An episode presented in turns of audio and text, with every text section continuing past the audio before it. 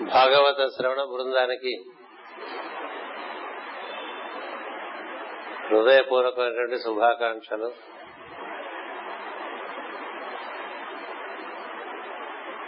నిన్న ఈరోజు ఈ ప్రాంగణంలో హోరాహోరీగా హోమియో సదస్సు ఒక జ్ఞానయజ్ఞంగా జరిగింది. నిన్న ఏడు గంటల సేపు జరిగింది ఇవాళ ఆరు గంటల సేపు జరిగింది. అంచేత నిన్న వాసుదేవ స్వరూపంగా భావించి ఒక ఇద్దరు సోదరుల్ని రేపు సాయంత్రం భాగవతం ఏర్పాటు చేసుకుందామా వద్దా అని అడిగాను అయితే తప్పకుండా చేసుకుందాం అన్నారు. అమ్మా వాసుదేవుడు చాలా గట్టిగా ఉన్నాడు. అనుకున్నా ఈ రోజున కూడా మళ్ళీ ఉదయం నాలుగు గంటలు సభ అయిన తర్వాత మళ్ళా మధ్యాహ్నం సభ కూడా ఉంటుంది కాబట్టి మళ్ళీ అడిగాను. ఏమిటి భాగవతం పెట్టుకుందామా అని అడిగాను. అంటే పెట్టుకుందాం సార్ ఐదు గంటలకు అయిపోతుంది కదా ఆ సదస్సు అన్నాడు. ఎవరు? వాసుదేవుడు. అంత గట్టిగా ఉన్నాడు వాసుదేవుడు మనం తప్పించుకుందాం అనుకున్నా అలా వీలు పడితే చెప్పాల్సిందే అన్నట్టుగా ఈ రోజున ఈ సాయంత్రం మనం ఇక్కడ ఈ భాగవత ప్రవచనం చేసుకుంటూ ఉన్నాం. ఇవాళ ఈ సభలో పాల్గొన్న వాళ్ళలో ఒక సగం మంది హోమియో సదస్సులో పాల్గొన్న వారు ఉన్నారు. వారు కూడా ఉత్సాహంగా మళ్ళీ సాయంత్రం ఐదు గంటలకల్లా నిష్క్రమించి మళ్ళీ ఆరు గంటలకల్లా ఇక్కడ చేరుకున్నారు. అంటే భగవంతుడికి మన ఎందు పట్టు ఉంటే మన అదృష్టవంతులం. మనం ఎలాగో భగవంతుడి ఎందు పట్టు ఉన్నటువంటి వాళ్ళం కాదు. ఏం చేద్దంటే ఏమాత్రం అవకాశం ఉన్నా తప్పు తప్పించుకు తిరిగివాడు ధన్యుడు సుమతి అని మారే ఎప్పుడు మారేద్దామని అని చూసే బుద్ధి ఒకటి ఉంటూ ఉంటుంది లోపల. అలాంటిది రెండు సార్లు అడిగి చూశాను ఏమన్నా కన్సెషన్ ఇస్తాడేమో అలా ఏం లేదు చెప్పేసి ఏం చెప్పి. అని చేత మనం యథా ప్రకారం ఆదివారం సాయంత్రం భాగవతం చెప్పుకుంటూ ఉన్నాం. భాగవతం చెప్పుకుంటే రెండు కలిసి వస్తాయి మనకి. ఏంటంటే ప్రాణము ప్రజ్ఞ. ఒకటి ప్రాణం కుదురపడుతుంది శాస్త్రం కన్నా భాగవతం ప్రాణాన్ని ఎక్కువ కుదురపరుస్తుంది ప్రజ్ఞ. బాగా ఉత్సాహం చెంది వికాసం చెందుతుంది. అంచేత దేనివల్ల ప్రాణానికి ప్రజ్ఞకి బలం కలుగుతుందో? అది భాగవతంగా మనకి ఉండడం చేత ఇన్ని సంవత్సరాల నుంచి మనం భాగవతం చెప్పుకుంటూ ఉన్న ఆదివారం పూట. పంతొమ్మిది వందల తొంభై రెండో సంవత్సరం నుంచి భాగవతం ఇలా నడుస్తూ ఉన్నది. తొంభై రెండు నుంచి నూట రెండు నూట రెండు నుంచి నూట పన్నెండు నూట పన్నెండు నుంచి పదహారు అంటే ఇరవై నాలుగేళ్ళుగా భాగవతమూర్తి అయినటువంటి శ్రీకృష్ణుడు మన ఎట్ల పట్టి మన చేత భాగవతం చెప్పిస్తుంటున్నాడు. దానివల్ల ఆయనకు కలిసి వచ్చేదే లేదు అంతా మనకే. అందుచేత ఈ భాగవతం ఈ రోజున మనం సతీదేవి దక్షిణకి బోధ చేస్తున్నటువంటి ఘటనలో కొంత దూరం కిందటి తరగతిలో మనం ప్రయాణం చేశాం. ఈ రోజున ఇంకొక మంచి వాక్యం చెప్తోంది అమ్మవారు. శివ అను రెండు అక్షరములు ఉచ్చరించి భావమున నిలపేసో పాపములు తొలగును కదా. అటు మహాత్మును ద్వేషించి నీవు అమంగళ అగుసున్నావు అమంగళుడ అగుసున్నావు. నీవు శివుని ద్వేషించడం నాకు ఆశ్చర్యము గొలుపుతున్నది. మహాత్ములతని పాదపద్మములు సేవించి తుమ్మెదల వలె బ్రహ్మానందమును తేన గ్రోలి ఆనందింతురు. విజ్ఞానులగుసుందురు అటు దేవునకు ద్రోహము తలపట్టిన నిన్నేమవన నిన్నేమనవలను అని ఇది కింద తరగతిలో చదివాను. చెట్ట చివరిలో కొంచెం చదివి వదిలేస్తాం అంతేంటే అప్పుడు అయ్యే పని కా చెప్పకూడదు ఎందుకంటే అంతకు ముందే ఒక మంచి విషయం మనం చెప్పుకునేది ఒక గంట సేపు జరుగుతుంది. ఈ చిట్ట చివరి పావు గంటలో కొంచెం పరిచయం చేసి వదిలేస్తాం. మళ్ళీ తరగతిలో దాన్ని బాగా రూపుకుంటే అందులోంచి మనకి బాగా రసం వస్తూ ఉంటుంది. ఆ తర్వాత మళ్ళీ ఇంకొకటి ప్రారంభం చేసి వదిలేస్తూ ఉంటాం. అలా మనకి ఈ భాగవత ప్రవచనాలు భగవద్ అనుగ్రహంగా గురువు అనుగ్రహంగా సాగుతున్నాయి. శివ అని రెండు అక్షరములు ఉచ్చరించి భావమును నిలిపినచో పాపములు తొలగును కదా అన్నారు కదండి. అంటే పాపములు తొలగడానికి ఏమిటంటే ఉపాయం? శివ అనేటువంటి రెండు అక్షరాలు అలా అంటే ఏమండి? రామ అనకూడదా కదా. శివ అనాలండి. రామ అనకూడదా? అంటే రామ కూడా అనొచ్చు. రామాయ అనాలండి కృష్ణ అనకూడదు. కృష్ణ కూడా అనొచ్చు. కృష్ణ అనాలండి విష్ణు అనకూడదు. విష్ణు కూడా అనొచ్చు.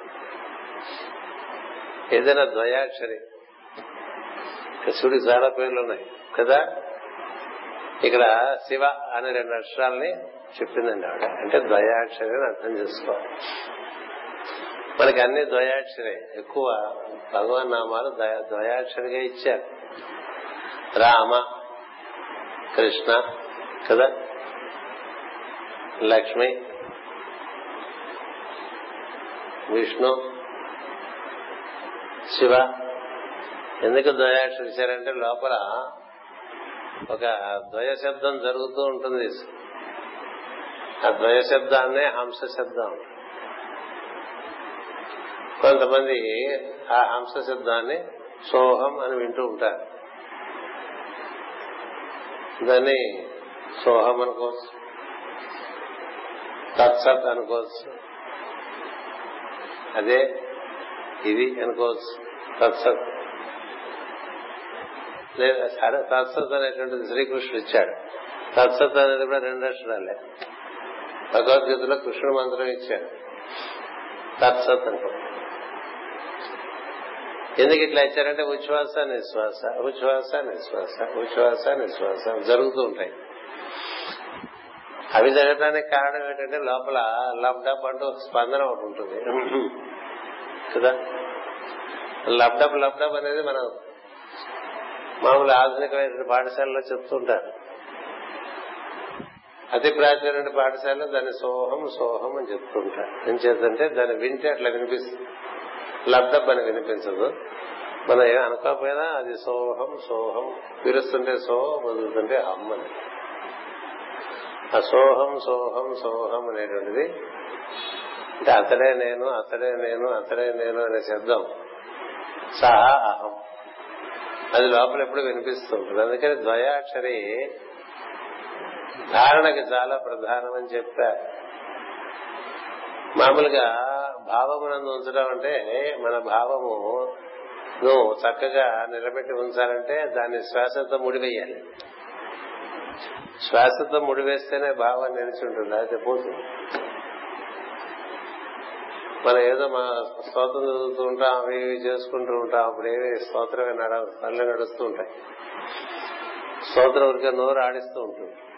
మిషన్ వేసినట్టు అంచేత మనకి ద్వయాక్షరిని శ్వాస మీద నియోగించి ఉచ్ఛ్వాస నిశ్వాస ఉచ్ఛ్వాస. పీలుస్తుంటే రా వదులుతుంటే ఇది రామ అని స్వాత శ్రీ రామ్. శ్రీ రామ్. ఒక పీల్చేప్పుడు శ్రీ వదిలేప్పుడు రామ్. వదిలేప్పుడు శ్రీ పిలిచేప్పుడు రామ్. అట్లా కూడా అనొచ్చు.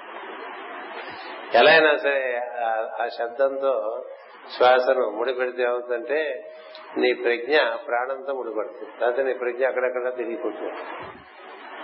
తత్సత్ అని కూడా అంత. తత్సత్ తత్సత్ తత్సత్ తత్సత్. అది నోటితో అనేది కాదు. మనసుతో అనాలి. మనసుతో అనాలి. శివ అని మనసుతున్నారంటే మనసు శ్వాస మీద పెట్టి ఆ శ్వాస వదిలేప్పుడు ఒక అక్షరం పీల్చేప్పుడు ఒక అక్షరం దాని మీద లగ్నం చేస్తే అది స్పందనలో విచ్చుకోలు ముడుచుకోలు విచ్చుకోలు ముడుచుకోలుగా ప్రాణస్పందన జరుగుతూ ఉంటుంది లోపల. ఆ విచ్చుకోలుకు ఒక శబ్దం ముడుచుకోలుకు ఒక శబ్దం. అట్లా అనుసంధానం చేయాలి. అలా అనుసంధానం చేస్తే ఏం జరుగుతుందో తెలుసా? ఆ శబ్దముల యొక్క తరంగములు నీ ప్రాణస్పందనలో ప్రవేశిస్తాయి. ఆ ప్రాణస్పందన ప్రవేశించి ప్రాణాన్ని శుద్ధి చేస్తుంటుంది అంతేకాదు ప్రజ్ఞను కూడా శుద్ధి చేస్తూ ఉంటుంది.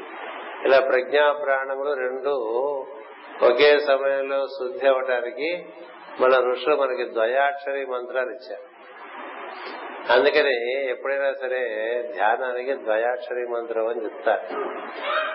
ఏం చేద్దాం చాంతాడంత మంత్రం ఉందనుకోండి. చాంతాడంత మంత్రం చదువుకుంటూ ఉంటే మనసులోనే ఉండిపోతాం మనం. మంత్రం. చాలుతాడంటే దాన్ని చదివేసరికి నాలుగు పాదాలు ఒక్కొక్క పాదానికి ఎనిమిది అక్షరాలు పెట్టుకుని అనుకున్నాయి అది ధ్యానానికి పనికిరాదు. ఇది ఈ విధంగా మనం ముడి వేస్తే నేను లోపల మనిషితో ముడి పడతాం. ఈ బయట మనిషి ఈ మనస్సుతో తిరుగుతూ ఉంటాడు. ప్రజ్ఞ మనస్సులో ఉన్నంతసేపు అది బయట తిరుగుతూ ఉంటుంది. బయట పనుల్లో ఇరుక్కుపోయి ఉంటుంది బయట భావాల్లో ఇరుక్కుపోయి ఉంటుంది. లోపల పని జరుగుతుంది. లోపల మనిషి చేసే పని అది. లోపల మనిషి ఉన్నాడు. లోపల మనిషి మనకి గాలి పీల్చడం గాలి వదలటం గాలి పీల్చడం గాలి వదలటం అలా చేస్తూ ఉంటాడు. దీనివల్ల? స్పందన ఆధారంగా చేస్తూ ఉంటాడు. అంచేది బయట తిరిగేవాడిని ఆ లోపల తిరిగేవాడితో మనం ముడేసేవాడు ముడేస్తే బయట తిరిగేవాడు ఇంకా బయట తిరగడానికి అవకాశం ఉండదు. అది పశువుని గుంజ కట్టేటువంటి అర్థం అది. యజ్ఞశాలలో పశువుని గుంజ కట్టేస్తాడు అంటే అర్థం ఏంటంటే నీ బాక్యంలో ఎట్లా పడితే అట్లా పశువుల్ని తిరిగేటువంటి ప్రజ్ఞ ఒకటి ఉంటుంది కదా. ఆ ప్రజ్ఞని లోపల జరిగేటువంటి ఒక గుంద కార్యక్రమం అనేటువంటి గుంద లోపల కదా తిరుగుతూ ఉంటుంది. ఆ లోపల తిరిగేదాంతో దీన్ని కట్టేస్తే అది ఇంకా లోపల ఉంటుంది నేర్చుకుంటూ ఉంటుంది.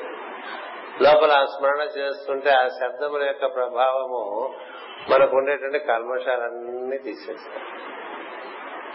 అందుకనే శివ శివ శివ అనరాధా అని ఒక పాట వచ్చింది. అంటే బాగుండదు. మళ్ళీ ఒక్క శివుడి గురించి చెప్తే శైవం ప్రమోట్ చేశారంటారని రామ రామ అనరాధా అని ఇంకో పాట రాశారు అన్నారు. రెండు పాటలు ఉన్నాయి కదా. రామ రామ అనొచ్చు శివ శివ అనొచ్చు. ఏది మనకి ఉచ్ఛ్వాస నిశ్వాసాలకు సులభంగా ఉంటుందో దానితో పట్టుకోవాలండి. దాని తత్సత్ అనుకోవచ్చు. తత్సత్.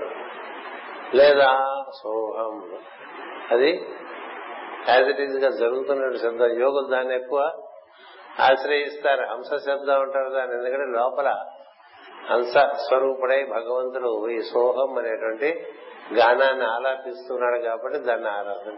దాంతో కూర్చుంటే ఏం జరుగుతుందంటే లోపలికి వెళ్ళినట్టు మనస్సు బయట అనవసరమైన కార్యక్రమాల్లోకి వెళ్ళే పరిస్థితి దానికి రాదు. అది ఒకటి. అందుకని దీన్ని ఏం చెప్తామంటే మనకి మనస్సు బయట కాల మనకి కృత్యాలు క్రియా కలాపాలు ఉంటాయి మనకి. దాంట్లోంచి బయటపడాలంటే ఈ లోపల జరుగుతున్నట్టు గానంతో ముడిపడాలి. దీన్నే పెద్దలు ఏం చెప్పారంటే యజుర్వేదాన్ని సామవేదంతో ముడివేయటం అని చెప్పారు. అలా ముడివేసి మనం లోపల బాగా దాన్ని ఆరాధన చేస్తుంటే ఈ శబ్దముల ఆధారంగా దాన్నే వింటూ మనం ఆ స్పందనను అలా వింటుంటే ఆ స్పందనం అన్ని క్రమంగా ఊర్ధ్వగది తీసుకెళ్ళి భ్రూమధ్యం చేరుస్తుంది చేరిస్తే నీకు అక్కడ క్రమంగా వెలుగు దర్శనాలు అవుతుంటాయి ఎప్పుడు కూడా వెలుగు దర్శనాలు పాలభాగంలో జరుగుతాయి. ఎందుకంటే శీర్ష్ణౌ ద్యౌ ద్యౌ అంటే వెలుగు. ఆ వెలుగంతా కూడా మనకు శిరస్సు ఎందుకు గోచరిస్తుంది. ఆయన చేత మనం ఎక్కడున్నాము బోర్డులో ఉంటాం. మామూలుగా. దాన్ని మనం ఎప్పుడైతే ఈ దయాక్షరితో ముడిపెట్టి బాగా దీక్షగా సాధన చేస్తాం బొడ్డులోంచి హృదయంలోకి వస్తాం. అంటే ఉదరంలోంచి ఉరస్సులోకి వస్తాం. ఉరస్సు నుంచి శిరస్సులోకి వస్తాం. ఇది మార్గం. మనకి శిరస్సు ఉరస్సు ఉదరం అని చెప్తూ ఉంటాయి ఇప్పుడు మూడు భాగాలు. ఇవి పురస్సులో మనకి శిరస్సులో వెలుగు. పురస్సులో శక్తి. ఉదరంలో పదార్థం. ప్రజ్ఞ శక్తి పదార్థం ఇట్లా ఉంటాయి. అంచేత మనం పదార్థంలో ఇరుక్కుపోయి ఉంటాం ఎంతసేపు పదార్థమైన భావాల్లో బాక్యంలో తిరుగుతూ ఉంటాం. ఏవేవో పనులు చేసుకుంటూ ఉంటాం. అవి అలా జరుగుతూనే ఉంటాయి ఎప్పుడు ఉంటాయి. దీంట్లోంచి బయటపడాలంటే మనం ఉరస్సులో ప్రవేశించాలి. ఉరస్సులో ప్రవేశిస్తే తప్ప ఈ బయట పనుల్లోంచి మనం బయటపడాలి. బయట పనుల్లోంచి బయటపడాలంటే హృదయంలోకి వెళ్ళటం ఒకటే మార్గం. హృదయంలోకి వెళ్ళాలంటే శ్వాసను పట్టుకుని వెళ్ళడం ఒకటే మార్గం.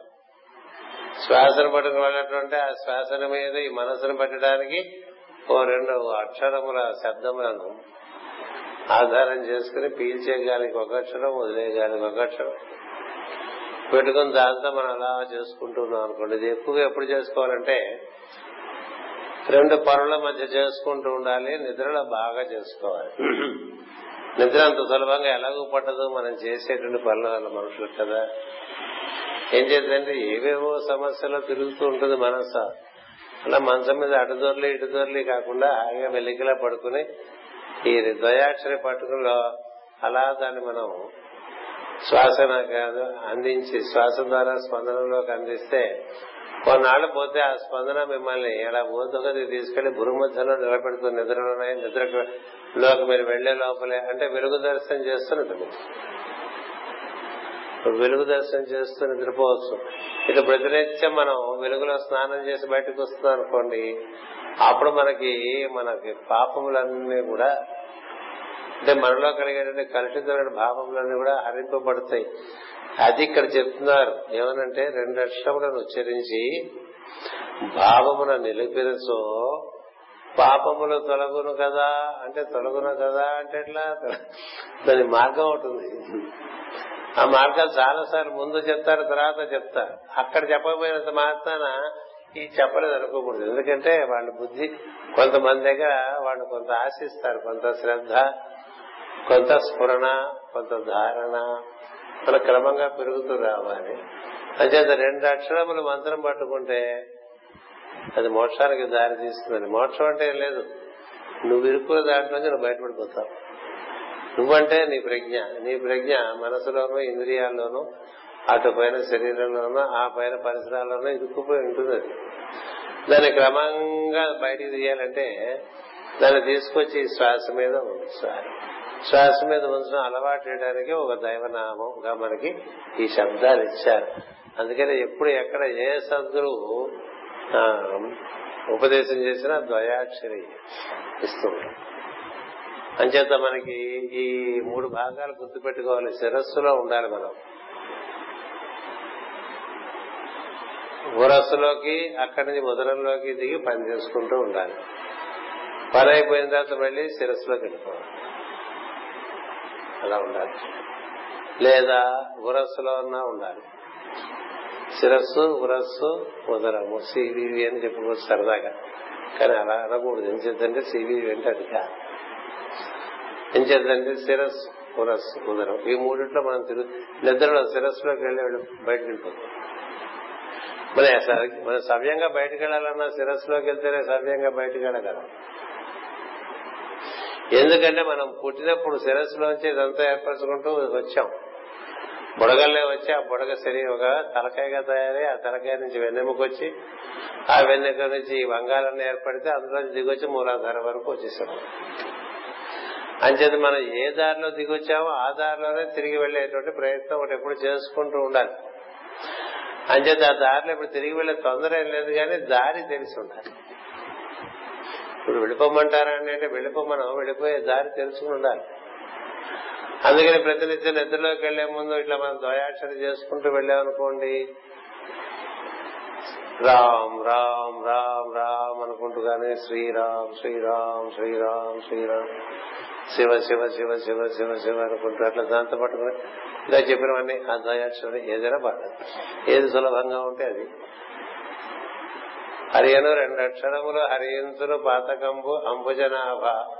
హరి నీ నామస్మరణము హరిహరి పొగడంగా వశమే హరి శ్రీకృష్ణ అని కృష్ణ శతకం ఉంది అట్లాగే శివ శివ శివ అనరాధా అన్నారు. ఎందుకు ఇట్లా అంటారంటే దయాక్షరి ఇదనాలండి అదనాలండి అనుకోకుండా ఏదో ఒకటి అంటారు నేర్చుకోండి అది. అనటం అంటే లోపల మననం చేయటమే. అది శ్వాసతో బంది ముడి వేయాలి దాన్ని. అప్పుడే మనకి కథ. శ్వాసతో ముడి వేయకపోతే మనసు అక్కడ పారేసిపోతుంది. అంచేత ఆ విధంగా చేస్తే పాపాలు తొలుగుతాయి కదా. అదొకటే మార్గం నీకు. దాన్ని ద్వేషించావనుకో నీకు మార్గం ఏముంది? అంచేత దాన్ని ద్వేషించి నీవు అమంగుడ అమంగళుడ వగుతున్నావు ఇంకేమైంది? ఎంతసేపు పొట్ట కోసం జీవించడం పొట్ట పనులే ఉంటాయి బయట పనులు ఉంటాయి పొట్ట పనులు ఉంటాయి ఇప్పుడు పోతావు ఇప్పుడు బయట తిరిగి బయట రసించేటువంటి వాడు ఏమవుతుంది? ఎట్లా? ఒక ఇంటికి రాకుండా తిరుగుతున్నవాడు ఎక్కడో పడిపోతాడు? వాడిని తీసుకొచ్చి ఎవరో మోసుకొచ్చి ఇంట్లో తీసుకొచ్చి పెడతారు కదా తెలిసిన వాళ్ళు ఉంటాయి తెలియని వాళ్ళు ఉంటే వాళ్ళు పోలీస్ స్టేషన్ తీసుకుపోతారు? అక్కడికి తెచ్చుకోవాల్సి వస్తుంటుంది ఇలా ఉంటాయి కదా.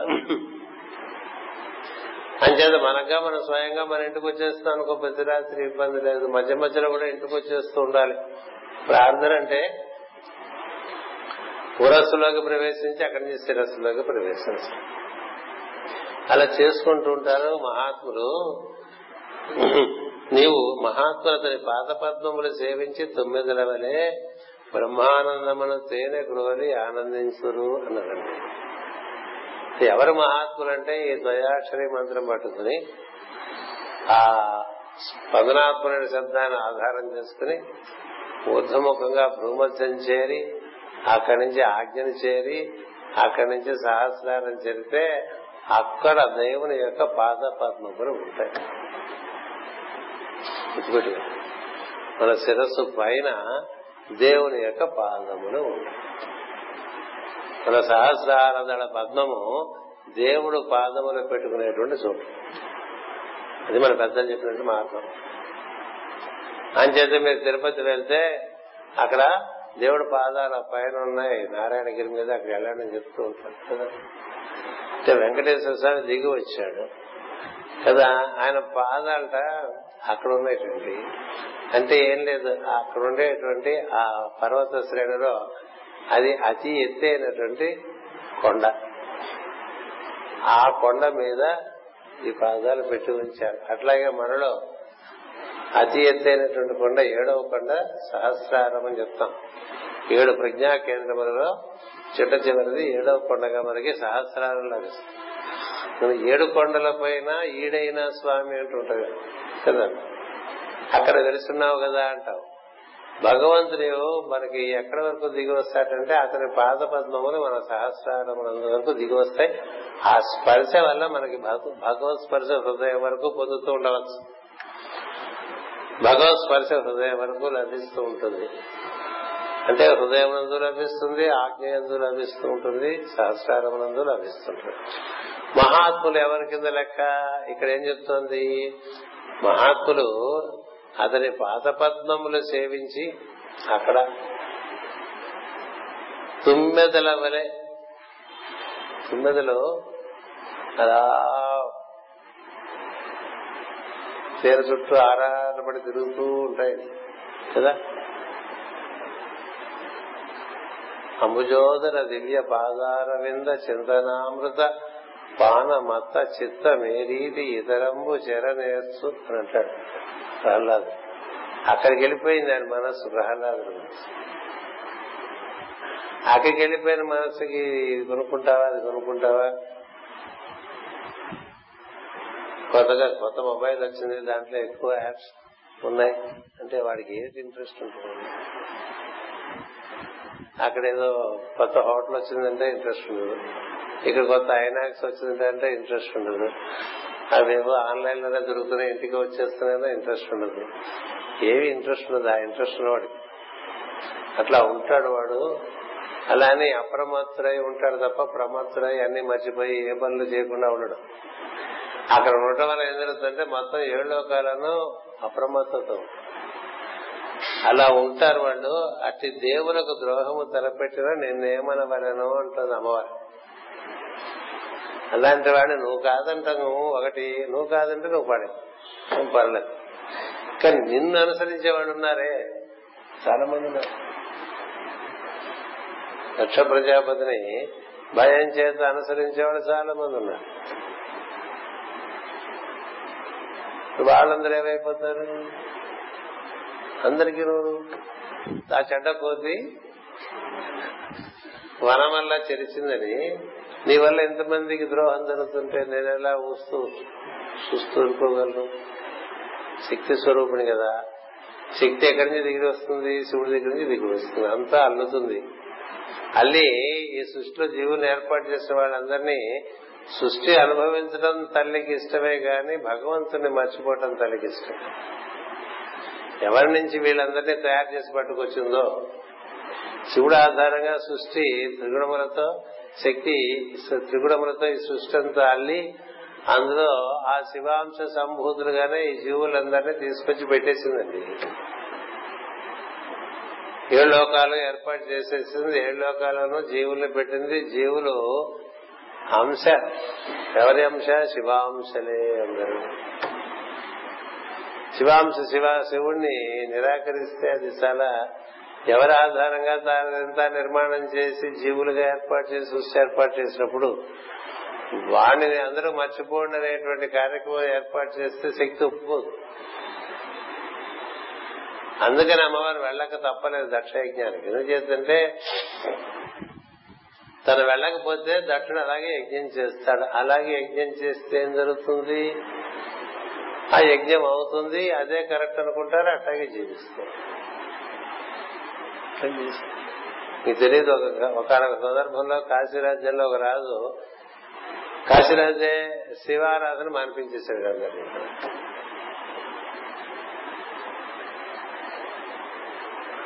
మానిపించేస్తే ఒక పది పన్నెండేళ్ళు అయ్యేసరికి ఎవడు ఎవడిని లెక్క చేయడం మానేశాడు? ఈ రాజుగారు ఊళ్ళో వచ్చినా కూడా ఎవరు లెక్క చేయడం మన అయితే ఏమిటన్నట్టుగా తయారయ్యాడు అతను అయితే అంచేత అసలు మనం ఒక అవరోహణ క్రమంలో దిగి వచ్చినప్పుడు ఆరోహణ క్రమంలో మనకన్నా పైన వాళ్ళని మనం ఆదరించడం అనేటువంటిది ప్రధానం. నువ్వు అందరికన్నా గొప్పవాడు అయినా గొప్పవాడు అయినా నీకైనా గొప్పవాడు ఒకడు ఉన్నాడు అనేటువంటిది తెలుసుండాలి అది తెలిసిండి అతనితో నువ్వు అనుసంధానం చేసి నీకన్నా చిన్నవారికి నువ్వు ఆదరణతో పనులు చేసి పట్టు ఉంటుంది తప్ప అధికారం అనేటువంటిది సృష్టిలో ఎక్కడా లేదు అది మానవుడి మనసులోనే ఉంటుంది. అంచేత ఈ విధంగా నువ్వు పాడైపోతే నీ వల్ల అందరూ పాడైపోతారు కదా. అందుచేత అమ్మవారి పూనిక పూనింది. దీనికి మాస్టర్ గారు వివరణ ఇస్తున్నారు. తల్లియు పినతరులు తను ఆదరించినను దక్షుడు శివుని ద్వేషించిన కనుక సతీదేవికి సంతోషము కలగలేదు. దైవమును నిందించుకున్న చోట చుట్టరికములకు గౌరవం ఉండదు మీకు చాలా చుట్టరికం చుట్టాలు ఉన్నారనుకోండి అందులో దైవమును దూషించేవాడు ఉన్నారనుకోండి ఉంటే వాడు నీకు ఆ రోజు నుంచి వాడిని చుట్టడం చుట్టం కాదనుకోవాలి. ఎందుకనే వాడి వల్ల నీకు అపకారమే తప్ప ఉపకారమే లేదు. వాడి వల్ల నీకు దుఃఖమే తప్ప సుఖం లేదు. నీ వల్ల వాడు పొందేది ఏముండదు వాడి వల్ల నువ్వు వాడిని పూసుకుంటే నువ్వు కూడా పడే జోగి జోగి రాసుకుంటే బూడిద రానిది అన్నట్టుగా ఇంకా మరి చాలా సామెతలు రెండు తెలుగులో. అంబలు తాగేవాడు మీసాలు వచ్చేవాడు వాడు ఇట్లాగా మనకి. అని చేత అలా మనకి సాంగత్య దోషం వల్ల మొత్తం రాజ్యమంతా పాడైంది. అంచేత దైవభక్తి లేని వారు దేనిని నమ్మవలసిన సంస్కారము కలిగి ఉండరు. వాడు దైవాన్ని నమ్మని వాడు దేన్ని నమ్మడు. పదార్థాన్నే నమ్ముతాడు. పదార్థం తప్పక మార్పు చెందేది నశించేది. నశించే విషయమునందు ఆసక్తి తప్ప నశించని విషయమునందు ఆసక్తి వాళ్ళకు ఉండదు అంచేత దైవదూషణము ఎందు శక్తిహీనత ఉండును ఎక్కడ దైవం దూషింపడుతుంటుందో అక్కడ శక్తి నెమ్మదిగా తిరోధానం జరుగుతుంది అందుకనే ఇంతింత తపస్సులు చేసి శక్తి సంపాదించినటువంటి అసురులందరూ కూడా క్రమక్రమంగా వారు దైవ దూషణ దైవములకు వ్యతిరేకంగా పనిచేయటం ధర్మానికి వ్యతిరేకంగా పనిచేయటం జరుగుతూ ఉంటే వాళ్ళలో క్రమంగా బలం తగ్గుతూ వచ్చేస్తుంది. శక్తి తిరోధానం చెందుతూ ఉంటుంది. ఎంత దైవారాధన చేస్తుంటే అంత శక్తి పెరుగుతుంది అంచేత మనకి మనం ముందుకు వెళ్తున్న కొద్ది పదార్థమే పెరుగుతూ ఉంటుంది మనలో కదా. శరీరం. పెరుగుతూ ఉంటుంది. అంచేది ఎప్పుడు మన శక్తి మన శక్తి పదార్థం వైపు కాక పరమార్థం వైపు తిప్పామనుకోండి పరమార్థం నుండి శక్తి ఇంకొంచెం బలపడుతుంది శక్తి వల్ల పదార్థానికి పట్టు వస్తుంది. పదార్థంపై పట్టు వస్తుంది. ప్రజ్ఞ వలన శక్తి శక్తి వల్ల పదార్థము ఇదే మనకి అవరోహణ క్రమం. ఎప్పుడైతే శక్తిని ప్రజ్ఞ వదిలేస్తుందో శక్తి పదార్థం ఏం జరుగుతుందో శక్తి క్షీణిస్తుంది. క్షీణిస్తుంటే క్రమంగా శక్తి క్షీణిస్తే పదార్థం పడిపోతుంది. మనలో ప్రాణశక్తి ఎలా సన్నగిలింది అనుకోండి ఈ చెయ్యి ఆడించేది ఏముంది కాలు ఆడించేది ఏముంది నాలుగు కదిలించేది ఏముంది ఏమీ లేదు.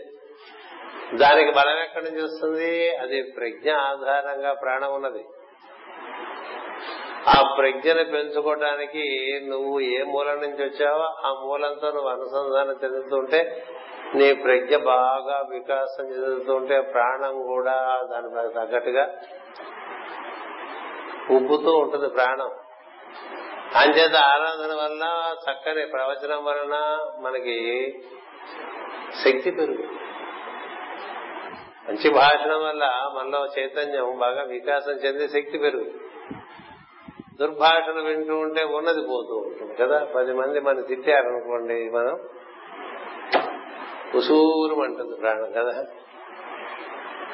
ధర్మరాజు చెప్పాను ఇద్దరు కూడా సింహాసనం ఎక్కబోతుంటే ఇప్పుడు సింహాసనం ఎక్కకుండా వీడిని చంపేయడానికి ఒక ప్రయత్నం చేస్తాడు కాలేవాడు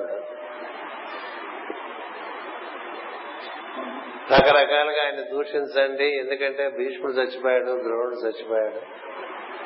దాయాదులు అందరూ చచ్చిపోయారు ఏ మొహం పెట్టుకుని సింహాసనం ఎక్కుతా అన్నట్టుగా అట్లా అందరూ తిట్టిపోతున్నారు అనుకోండి ఎవడు సంతోషించాలని సింహాసనం ఎక్కుతున్నామని మాట్లాడారనుకోండి వాడి సింహాసనం ఎక్కారనేటువంటి బాగా ఏ కోస లేకుండా వాడు నిరుత్సాహపడిపోతారు కదా. అలా కొంతమంది వామాచారం అనుసరిస్తున్నటువంటి బ్రాహ్మణుల చేత ఆ ప్రయత్నం చేయిస్తాడు కానీ చేయిస్తే అప్పుడు కృష్ణుడు దాన్ని గమనించి మరొక బృందం వేద బ్రాహ్మణుని పిలిపించి ఆయన నిర్వర్తించిన ధర్మాన్ని ప్రశంసించడం చెప్తాడు. ఇదంతా సభలోకి వస్తుంటేనే అప్పుడు ఆ బ్రాహ్మణులందరూ ఎలా ధర్మరాజు ధర్మాన్ని రక్షించుకుంటూ ఇంత దూరం వచ్చాడో వాడు అలా ప్రశంసిస్తూ కీర్తిస్తుంటే అలా ప్రజ్ఞ వికసించి ప్రాణం బాగా ఊపికి బ్రహ్మాండంగా వచ్చి చక్రవర్తి లాగా నిజంగా సింహాసనంలో కూర్చుంటాడు. అలా మనకి మంచి మాటలు వింటేనే అలా ఉన్నప్పుడు మంచి ప్రవచనాలు వింటే భాగవత రామాయణాది గ్రంథాలు. అంచేత ఇది లేకపోవటం వల్ల దీనికి వ్యతిరేకంగా ఉండటం వల్ల అక్కడ శక్తిహీనత జరుగుతుంది. అక్కడి నుంచి నశింపుకే దారి తీస్తుంది చేత దేవుడు లేడంటూ మొదలుపెట్టిన సిద్ధాంతాలన్నీ మొదట్లో చాలా ఉధృతంగా ఉండి క్రమంగా అలా నిరసించి పడిపోతుంది అలా మరి కొన్ని ఇజమ్స్ కూడా అలా నడిచినాయి కదా? అంచేత ఎవరి వల్ల ఇదంతా ఏర్పడిందో దాని ఎందు ఆసక్తి లేకపోవటం వల్ల తాను పాడైపోవటమే కాక సమాజం అంతా కూడా పడి వాళ్ళందరినీ మళ్ళీ అలవాటు నుంచి ఎవరు మరలించాలి అంచేత దైవ దూషణము శక్తిహీకరణ శక్తిహీనత ఉండడం శక్తికి అసలు స్థానం ఉండదు. కేవలము కేవలం లోకతంత్రజ్ఞులైన వారు ఎంత శక్తిమంతులైనను పోటీలు పడి ఒకరినొకరు పడగొట్టుకొని చూదురు. వారి ఎందు శక్తి ఒకరి నుండి ఒకరికి ఆశ్చర్యముగా పరిగెత్తి తుదకు విధ్వంసము చేసి విడిచిపోవును. ఇచ్చట సతీదేవి పాత్ర శక్తికి ప్రతిరూపము. ఆమె వలననే దక్షయజ్ఞము ధ్వంసమగును. ఆమె ప్రసక్తి లేకున్నచో దక్షుడు యజ్ఞము పూర్తి చేసి ఉండేటి వాడు తత్ఫలితముగా భౌతిక శరీరములు ధరించిన జీవులందరూ దైవములకు స్థానమియక శక్తిహీనులై ఇంద్రియలోనులై మోక్ష మార్గము లేక భూమిపై పురుగుల వలె నిలిచి ఉండేవారు అని చెప్పారు. రేణువుల వలె అన్నారు వేస్తారు రేణువులు అంటే మనకి పెద్ద అవగాహన లేదండి పురుగులు అంటే బాగుంటుంది. కదా? ఈ మనుషులు అట్లా పురుగులల్లే పడి ఉంటారు ఇంకా వాళ్ళకేమి దారి ఉండదు. ఎక్కడి నుంచి వాళ్ళు వచ్చారో మళ్ళీ అక్కడికి వాళ్ళు చేరే దారి లేకుండా తయారు చేసేటువంటి ఒక అహంకార పూర్తమైనటువంటి శివహీనమైనటువంటి ఒక సిద్ధాంతాన్ని బాగా ప్రవేశపెట్టడానికి దక్షుడు చేసినటువంటి ప్రయత్నమే యజ్ఞం. మనం కూడా పది మందిని పిలిచి సిద్ధాంతాలు మాట్లాడతాం కదండి. రెండు రోజుల నుంచి హోమియో సిద్ధాంతం. బాగా అందరికీ ఊపిరి మనంతసేపు మాట్లాడా కదా. అంచేత ఈ సిద్ధాంతాలు మనకి ప్రాణం పెంచేవా ప్రాణం తగ్గించేవా? శక్తిని పెంచేవా శక్తిని తగ్గించేవా? ప్రజ్ఞని పెంచేవా ప్రజ్ఞాన్ని తగ్గించేవా? మన బాగు చేసేవా పాడు చేసేవా? లక్షయజ్ఞంలో ఉండే రహస్యం. ఆ రుద్రుని పాదపద్మములను జీవులు జీవులందరూ కొలుతురు. నిండు మనస్సుతో కొలిచినచో కోరికలన్నీ క్రమముగా వర్షించును. కోరికలన్నీ తీరడం అంటే పద్ధతితో ఉంటుందండి అన్ని కోరికలు తీసుకుని పైలోకాల్లోకి వెళ్ళిన వాళ్ళు చాలా మంది ఉన్నారు. ఇక కోరికలు తీరక పైలోకంకి వెళ్ళి అప్పుడు మళ్ళీ కోరికలు గుర్తొచ్చేసి మళ్ళీ కిందకు వచ్చి అవి మళ్ళీ చేసుకుని మళ్ళీ పైకి వెళ్ళే వాళ్ళు ఉన్నారు ఆల్ రౌండ్ డెవలప్మెంట్ అంటారు సివి గారు ఇక్కడ నీకు ఏమి అక్కర్లేదనే స్థితి వచ్చినప్పుడు నువ్వు ఇక్కడి నుంచి వెళ్తే బెటర్ కదా? కదా? ఇక్కడ మాకేం అక్కర్లేదనేటువంటి స్థితి రావాలి వాడికి సహజంగా. గొప్పగా అక్కర్లేదు అనుకున్నాడు అనుకోండి అక్కడికి వెళ్ళిన తర్వాత వీటి గురించి విన్నప్పుడు మళ్ళీ కిందకు వచ్చేద్దాం అనిపిస్తూ వచ్చేస్తాడు అట్లా వస్తూ ఉంటారు దేవతలు కూడా.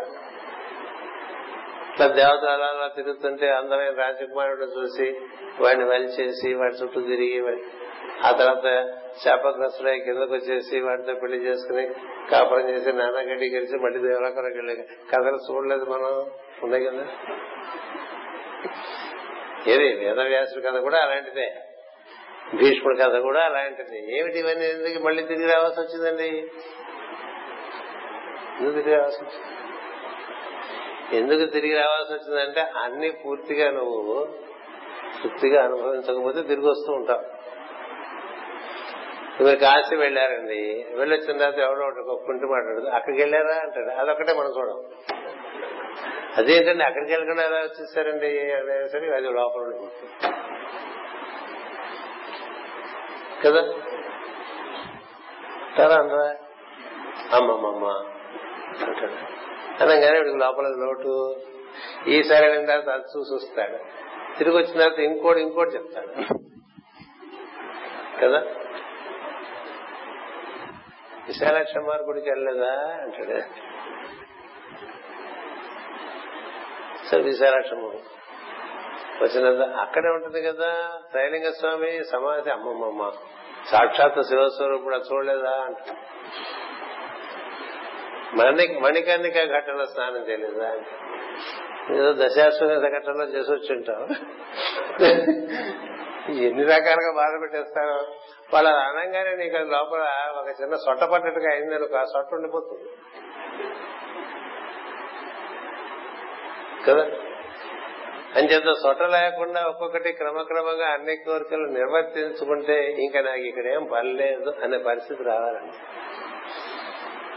ఇక్కడ ఇంకా పని లేదు అనే పరిస్థితి రాకపోవటం వల్లే మాటి మాటికి మాటి మాటికి మాటి మాటికి దిగొస్తూ ఉంటాం. ఒక్కొక్కసారి కొన్ని కొన్ని పరితృప్తి చెందుతుంటాం కొన్ని కొన్ని కొత్తగా మళ్ళీ ఏర్పడిపోతూ ఉంటాయి. కొన్ని పాతవి ఉండిపోతాయి. అందుకని వాటి కోసం మళ్ళీ వస్తుంటాం మళ్ళీ వస్తుంటాం మళ్ళీ వస్తుంటాం ఇట్లా మళ్ళీ మళ్ళీ వస్తూ కొన్ని కొన్ని చేసుకుంటూ మళ్ళీ వెళ్ళి మళ్ళీ వస్తుంటే మార్చి సెప్టెంబర్ మార్చి సెప్టెంబర్ లాగా ఇప్పుడు మార్చి సెప్టెంబర్ లేవు ఎప్పుడు పడితే అప్పుడే పెట్టేస్తున్నారు మనుషులు దేనికి ఒక రిథం లేకుండా ఉండటం అనేటువంటిది ప్రస్తుతం ఉండేటువంటి ఆధునిక మానవుడి యొక్క గొప్పతనం ఈ should be arithmetic then his model వాడి నిద్ర గాని వాడి మెరకు గాని వాడి తిండి గాని ఏదేంటో రిథం ఉండదు ఎప్పుడు తింటాడో వాడికి తెలియదు ఎప్పుడు పడుకుంటాడో వాడికి తెలియదు ఎప్పుడు పని చేసుకుంటాడో వాడికి తెలియదు ఎప్పుడు లేస్తాడో తెలియదు ఎప్పుడు నిద్రపోతాడో తెలియదు ఇలా ఉండేవాడికి ప్రకృతి ఏమాత్రం సహకరించదు. ఎందుకంటే ప్రకృతిలో ఒక రిథం ఉంది. నువ్వు ప్రకృతిలో జీవిస్తున్నటువంటి వాడు ప్రకృతి రిథంతో నువ్వు అనుసంధానం చెందాలి. ఇలా అనుసంధానం చెందుతూ క్రమంగా భగవద్భక్తిలో ఉండేవాడికి ఒక సౌకర్యం ఉందని చెప్తోంది ఇక్కడ. చాలా చిన్న పద్యం ఇది. వచనమేమో కూడా. ఎనభై ఎనిమిది చూస్తాను సార్.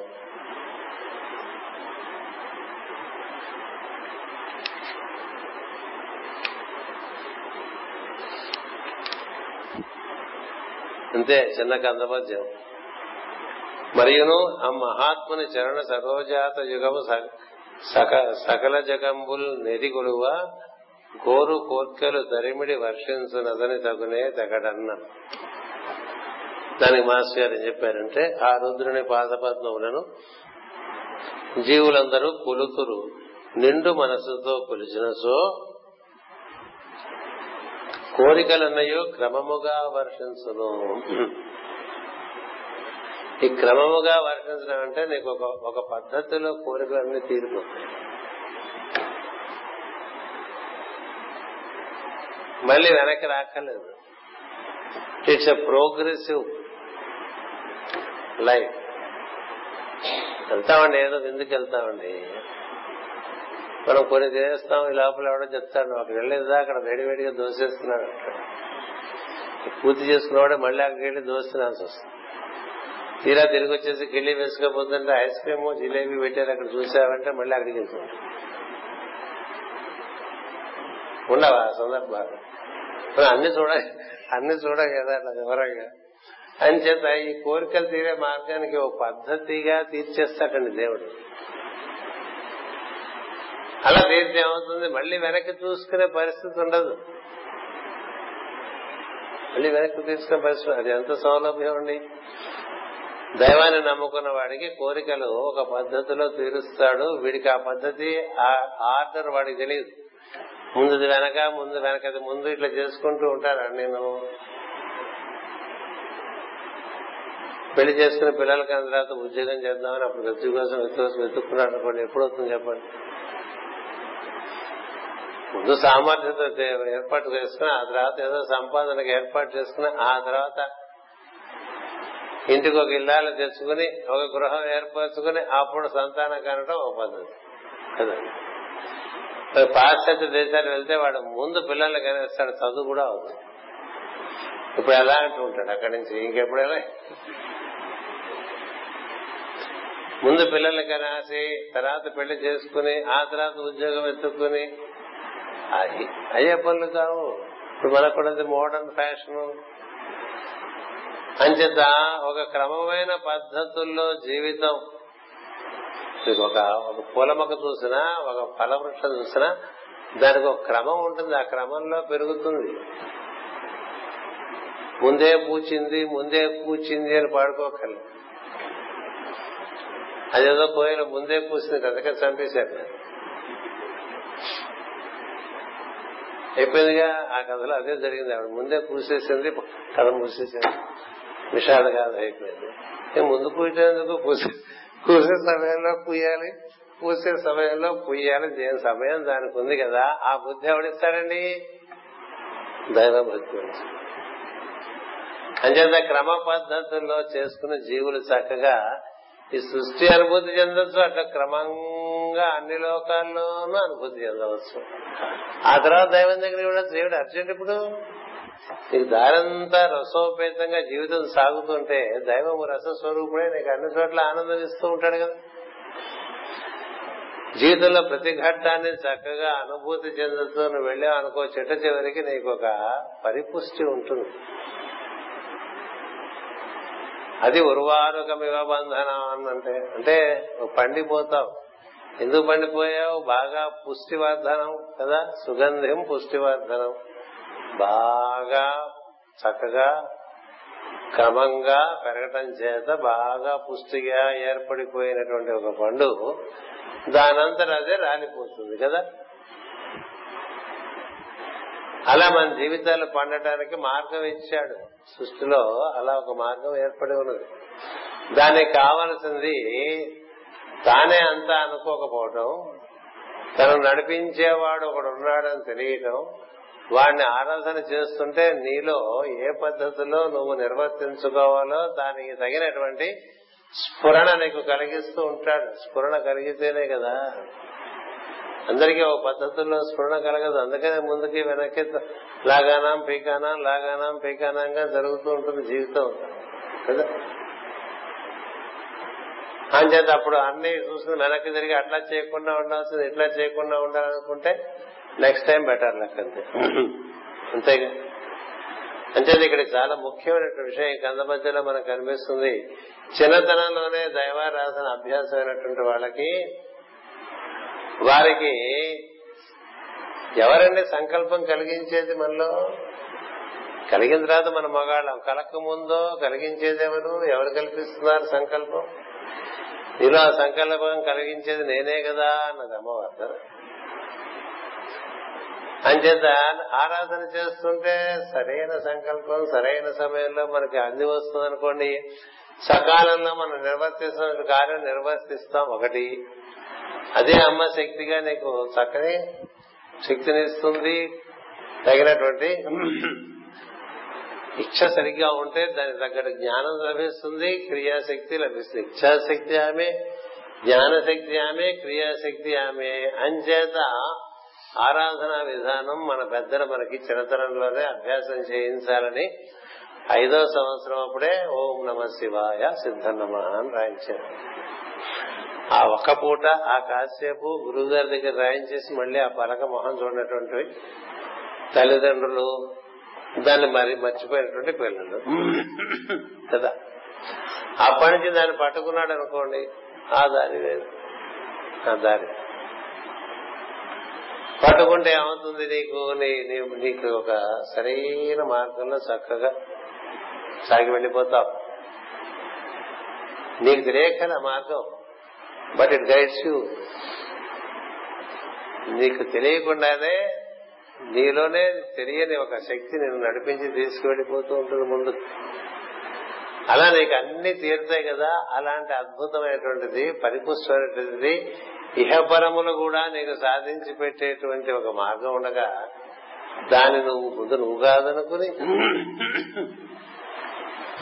కేవలం నీ అహంకారం చేత నువ్వు కాదనుకుని అలా కాని నువ్వు కాదుకున్నది ఒక సిద్ధాంతంగా తయారు చేసి దాని నువ్వు ప్రజలందరికీ నువ్వు మప్పుతూ ఉంటే దీనివల్ల ఈ ప్రజలందరూ ఏమైపోతారంటే పురుగుల్లా అయిపోతారని పురుగులే. అంచేత పురుగు జీవితాలు అట్లా జీవిస్తూ ఉంటాయి. ఏంటంటే పేడలో పురుగులు ఉంటాయి. మీరు ఎప్పుడో చూసారో లేదు. ఎట్లా చూస్తారు పేడలో పురుగులు? పేడ పడినప్పుడు కనబడవు. పేడ వేసి ఎండిపోయిన తర్వాత అది ఎండిపోతుంది. అరలు అరలగా ఉంటాయి. ఆ అరలు అరలగా ఉన్నప్పుడు మనం దాని పక్క నుంచి వెళ్తే ఆ పేడలోంచి కొన్ని ఓ డెబ్బై ఎనభై చిన్న చిన్న చిన్న చిన్న పురుగులన్నీ బయటకు వీడెవడో వచ్చాడని. రాక్షసు వచ్చినట్టుగా ఉంటాయి వాడికి అంతవరకు ఎక్కడున్నాయి? ఆ పేడలోనే. అదే లోకం దాన్ని పేడలో పురుగులు అదే లోకం అన్నట్టుగా జీవించినట్టుగా బ్రహ్మజ్ఞానం పొందగలిగినటువంటి జీవులు అంటే మొత్తం సమస్త సృష్టి యొక్క అవగాహన తాను పొంది బ్రహ్మానందం. ఎంత జ్ఞానం కలిగితే అంత ఆనందం అండి. సందేహం లేదు. జ్ఞానం దేనిలోంచి ఆనందం దేంట్లోంచి వస్తుంటే జ్ఞానంలోంచి వస్తుంది మగనంగా రాదు. ఇప్పుడు నాలుగు మీద ఏదైనా తీపి వస్తువు పడితే ఆనందం ఎందుకు కలిగింది? రుచి అనేటువంటి జ్ఞానం ఉండటం వల్ల కదా. చోట పోస్తుంటే చల్లటి గాలి వస్తే ఆనందం ఎందుకు కలిగింది? స్పర్శ అనేటువంటి జ్ఞానం ఉండటం వల్ల కదా. ఇట్లా ఇంద్రియ జ్ఞానం నుంచి మనోజ్ఞానం మనోవిజ్ఞానం మనస్సు నుంచి రకరకాల మనకి బుద్ధిలోకంలో ఇంకొంచెం వికాసం చెందిన జ్ఞానం అక్కడి నుంచి ఆనందమయ లోకాలు అనుపాద లోకాలు ఆది లోకాలు ఇట్లా మరి ఏడు లోకాల్లో వెళ్తున్న కొద్దీ అలా ఆనందం పెరుగుతూ వస్తుంది. ఆనందం కోసమే కదా జీవుడి సృష్టిలో ఉన్నాడు. అంచేత అలాంటి ఆనందాన్ని ఒక పద్ధతిలో ఇచ్చేదాన్ని నువ్వు కాదంటానికి నువ్వు చేస్తున్న చాలా తప్పు అని చెప్పిందండి. చితాభస్మము ఎముకలు కపాలము జడల చుట్టలు ధరించిననియు శ్మశానములో చెరుంచుననియు పిశాచములకు సహచరునియు శంకరుని నీవు తప్ప మరెవ్వరూ నిందింపరు. బ్రహ్మ మొదలగు వారు వాని పాదపద్మముల రేణువులను భక్తితో శిరస్సులందు ధరింతురు. నువ్వు పూజిస్తున్న వాళ్ళందరూ కూడా ఆయన్ని పూజిస్తున్నారు. ఇప్పుడు వాళ్ళెందుకు పూజిస్తున్నావు నువ్వు? మహావిష్ణువు నిత్యం శివ పూజ చేసుకుంటూ ఉంటాడు. కులాసగా చేసుకుంటాడా?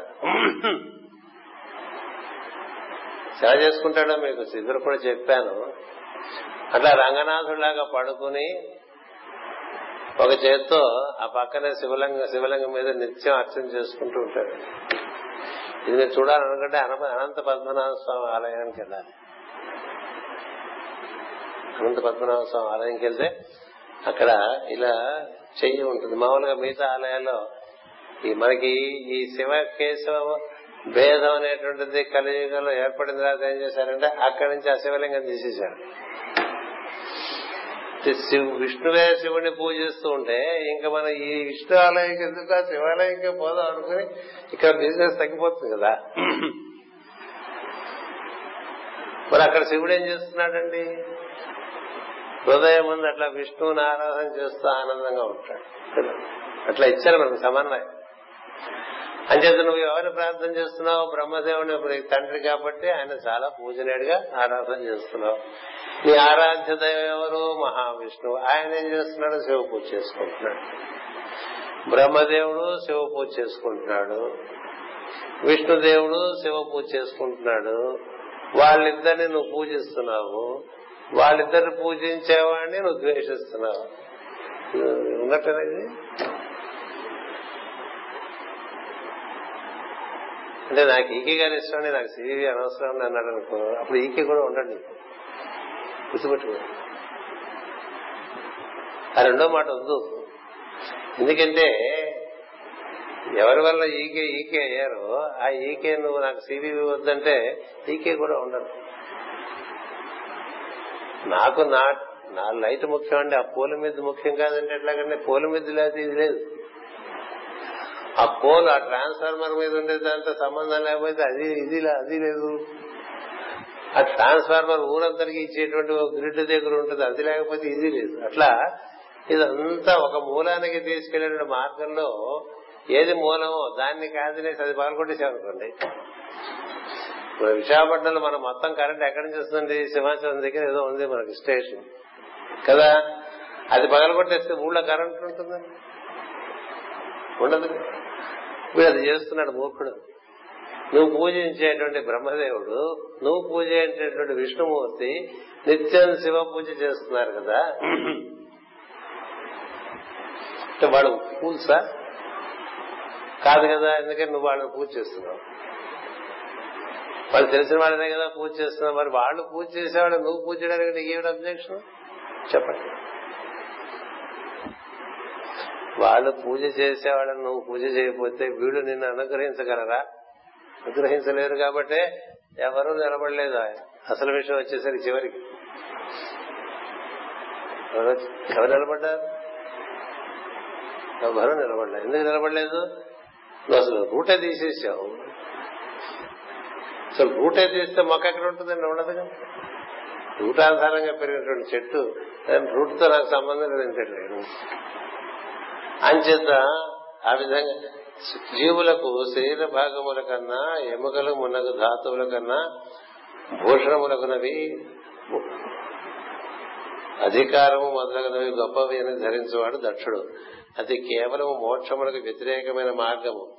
దైవమును పిలువని సృష్టి చేసిన దక్షుడు వాని మార్గం అవలంబించు వారును ఈ విధముగా విలువల నిన్నుతుడు శరీర నిర్మాణములకు పుర్రె ఎముకలు జడలు కల్పించి చివరకు జీవుల శరీరం విడిచిన వెనుక అగ్ని సంస్కారము కల్పించి జీవుల చితాభస్మమును భగవంతుడు తన శరీరము ధరించును.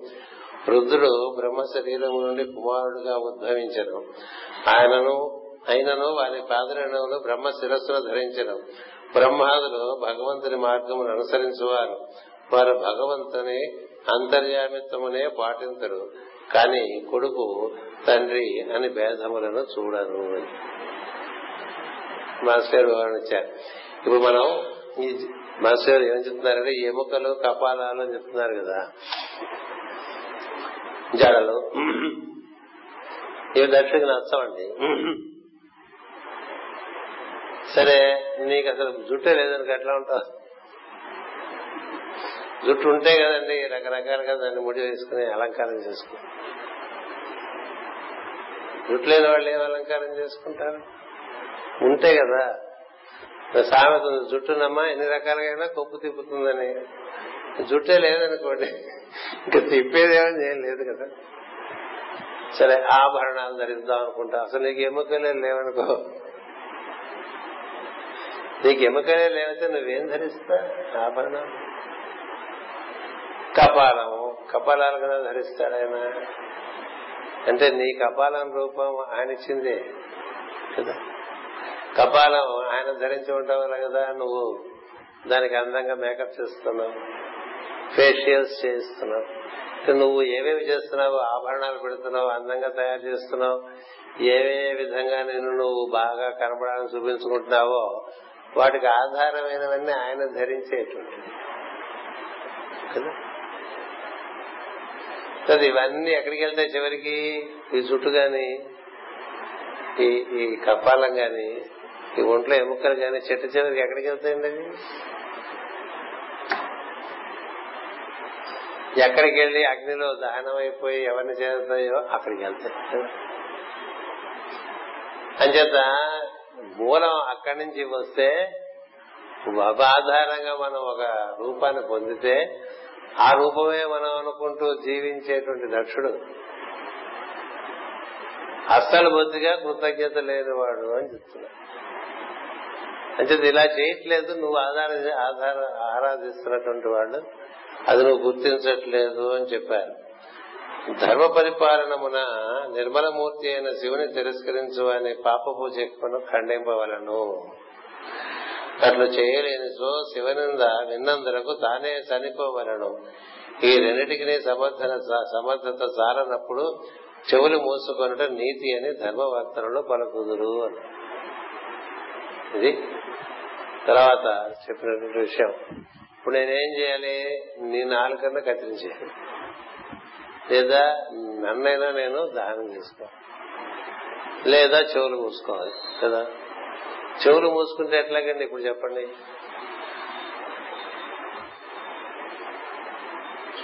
చెవులు మూసుకున్నా లోపలికి వెళ్ళిపోయింది కదా విషయం?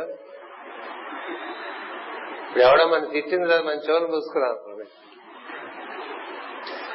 మనకి ఇష్టమైన వాళ్ళని తిట్టారనుకోండి మన ఇష్ట దైవాన్ని తిట్టారనుకోండి మన గురువుని తిట్టారనుకోండి ఎవరన్నా. తిట్టింది లేదా చెవులు మూసుకుంటే ఏమవుతుంది లోపల గిర్రమని తిరుగుతుంది. ఇది గింగిరా చెప్పేస్తుంది లోపల కదా వినేసావు కదా? కాబట్టి ఇప్పుడు అది పనికిరాదు. అట్లా జరుగుతుందని తెలిసినప్పుడు అలా చోటు వెళ్ళకూడదు. అక్కడ దైవనింద జరుగుతుంది అని తెలిస్తే అక్కడికి వెళ్ళకూడదు. అక్కడ గురునింద జరుగుతుంది అంటే అక్కడ వెళ్ళకూడదు అసలు. వెళ్ళనేకూడదు వెళ్ళకూడదు అని చెప్పాడు ఈశ్వరుడు. కదా? నువ్వు అక్కడికి వెళ్ళనే ఎందుచేతనంటే కారణాలు చెప్పుకుంటూ వచ్చాడు. అయినప్పటికీ నీ ఇష్టం తటస్థంగా వదిలేశాడు ఆయన. వచ్చింది వినేసింది అయిపోయింది. కిరణ్ ఏం మిగిలింది? వాడైనా చంపేయాలి తనైనా చూసుకోవాలి. సో అందుకని ఏం చేసిందంటే రెండో పని చేసి కూర్చుంటుంది ఆవిడ తర్వాత. ఎందుకని? తను అసలు ముందు అసలు వద్దన పని చేసింది. కదా? తను వద్దన్న పని చేసింది. చేయటం వల్ల కదా ఇవన్నీ వినాల్సి వచ్చింది ఇదంతా చూడాల్సి వచ్చింది. తను తిరిగి ఎలా వెళ్తుంది శివుడి దగ్గరికి? అంచేత ఈ శరీరం శివనంద విన్న శరీరం కాబట్టి దీన్ని నేను ముందు భస్మం చేసుకోవాలనుకుంటున్నాను. అంచేత నిర్మలమూర్తి అయిన శివుని తిరస్కరించమని పాపపు చెక్కును ఖండింపవలనం. అందుకనే దూషణం అనేటువంటిది ఎవరికి తగదు. ఎవరికి తగదు. ఏం చేద్దంటే అందరి జీవుల రూపంలో దేవుడే ఉన్నాడు శివుడే ఉన్నాడు. అందులోనూ శివుడు ఉన్నాడు కదా. మనకి ఎందుకు వచ్చిన గోల? అందుకని మన కింద తరగతిలో ఆ దూషణాలు అనేటువంటిది మన జీవితంలోంచి తీసేయాలని చెప్పుకున్నాం. ఎవరిని దూషించద్దు అందరినీ దైవమే చూసుకుంటాం ఆ దృష్టి మనకి మంచిది. అంచేత ఈ విధంగా మనం మన వరకు ఏంటంటే నింద జరిగే చోటికి వెళ్ళకూడదు. మిగతా రెండు పనులు మనం చేయలేం కాబట్టి. రెండు పనులు మనం చేయలేం కదండి. మంది మనం అలా అగ్నికి ఆహిత చేసుకునేటువంటి ధీరులం కాదు కలియుగంలో మనుషులం. పూర్వకాలంలో అయితే వాళ్ళు అట్లా అగ్ని ఏర్పాటు చేసుకుని అందులో నడుచుకుంటూ వెళ్ళిపోయేవాళ్ళు అంతే మన శరీరం ఏమీ కాదు ముందు యుగాల్లో. మరి ఇప్పుడు శరీరమే అంతా మనకి అది మన పరిస్థితి. సరే ఎదుటివాడిని ఎలాగో చంపలేము. ఎందుకంటే వాడు చాలా మనకన్నా బలవంతుడు కదా.